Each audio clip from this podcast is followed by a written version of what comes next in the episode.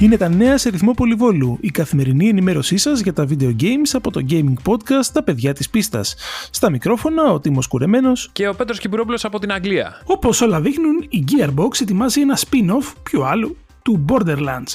Tweet του Summer Game Festival μαρτύρησε την ανακοίνωση για τις 10 Ιουνίου, σε δύο μέρες δηλαδή. Για να ετοιμάζεστε φίλοι της σειράς. Και το όνομα αυτού Rainbow Six Extraction.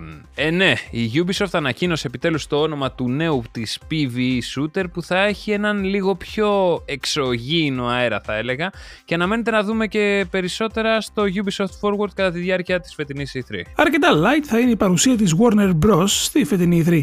Όπως είπε εκπρόσωπος της εταιρείας στο Tech Radar, ο μόνος τίτλος που θα αποκαλυφθεί κατά τη διάρκεια της έκθεσης θα είναι το Back for Blood. Με άλλα λόγια, ούτε Hogwarts Legacy, ούτε Suicide Squad, ούτε Gotham Knights.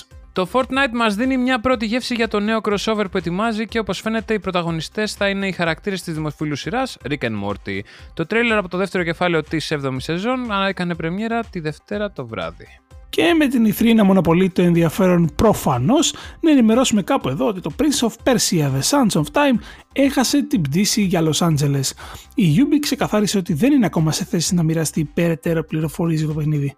Και του χρόνου. Αυτά για σήμερα. Ραντεβού αύριο με περισσότερα νέα και μην ξεχνάτε. Κάθε Παρασκευή ανεβαίνει νέο επεισόδιο Τα παιδιά της πίστας σε Google Podcasts, Apple Podcasts, Spotify και στο group μας στο Facebook. Τα παιδιά της πίστας Gaming Podcast. Καλή συνέχεια.